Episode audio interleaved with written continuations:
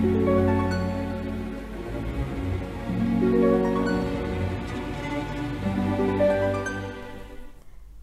saya dengan Madam Aza. Untuk Aries, yang pertama dibukakan adalah karirnya ya.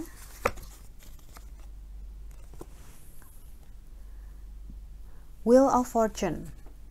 Kartu The Wheel of Fortune ini menunjukkan dalam hal karir nanti akan ada perubahan.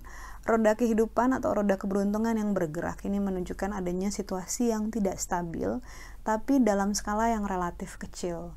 Misalnya adalah pergantian anggota tim di tempat kerja ataupun dalam hal bisnis akan ada satu hal yang baru yang kemarin biasanya dipegang atau bisa diharapkan kali ini nggak bisa diharapkan harus ada adjustment yang dilakukan. Kartu Wheel of Fortune ini menunjukkan adanya penyesuaian dalam beberapa hal di bidang karir, bisnis, ataupun finansial.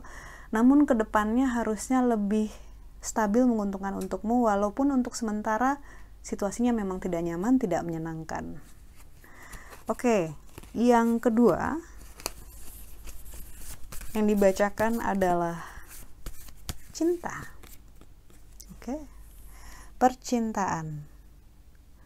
Berhati-hatilah karena saat kartu The Devil keluar, ini menunjukkan uh, sebuah peringatan yang cukup tegas. Kartu The Devil artinya sama seperti namanya, The Devil. Tidak semua yang terlihat baik, benar-benar baik di depan dan di belakang bisa jadi beda. Dan yang terutama, kalau memang dari dalam hatimu sudah ada warning ataupun peringatan ya sebaiknya didengarkan. Uh, terkadang kita termakan ilusi akan harapan-harapan manis ya, sehingga walaupun diri kita sudah tahu yang sebenarnya seperti apa, masih suka denial aja. Kartu nasihat terakhir, The Fool. Kartu The Fool menunjukkan seseorang yang loncat dari jurang untuk mendapatkan bintang. Tandanya nanti akan ada satu hal yang cukup drastis terjadi. Untuk beberapa orang akan terjadi perpisahan dalam hal hubungan dan untuk orang yang lainnya akan ada perpindahan lokasi, perpindahan tempat bisa dari domisili tempat tinggal, bisa juga untuk uh, pekerjaan ataupun kantor ataupun nanti tempat klien yang kemudian berubah gitu ya lokasinya So, ini menunjukkan satu hal yang berbeda.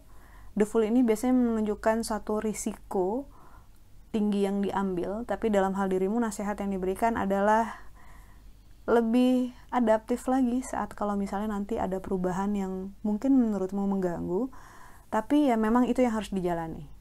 Walaupun awal-awalnya terasa berat, ujung-ujungnya nanti akan terbiasa juga. Jangan lupa untuk subscribe, like, dan share agar bisa mengikuti bacaan dari Madam Aza berikutnya.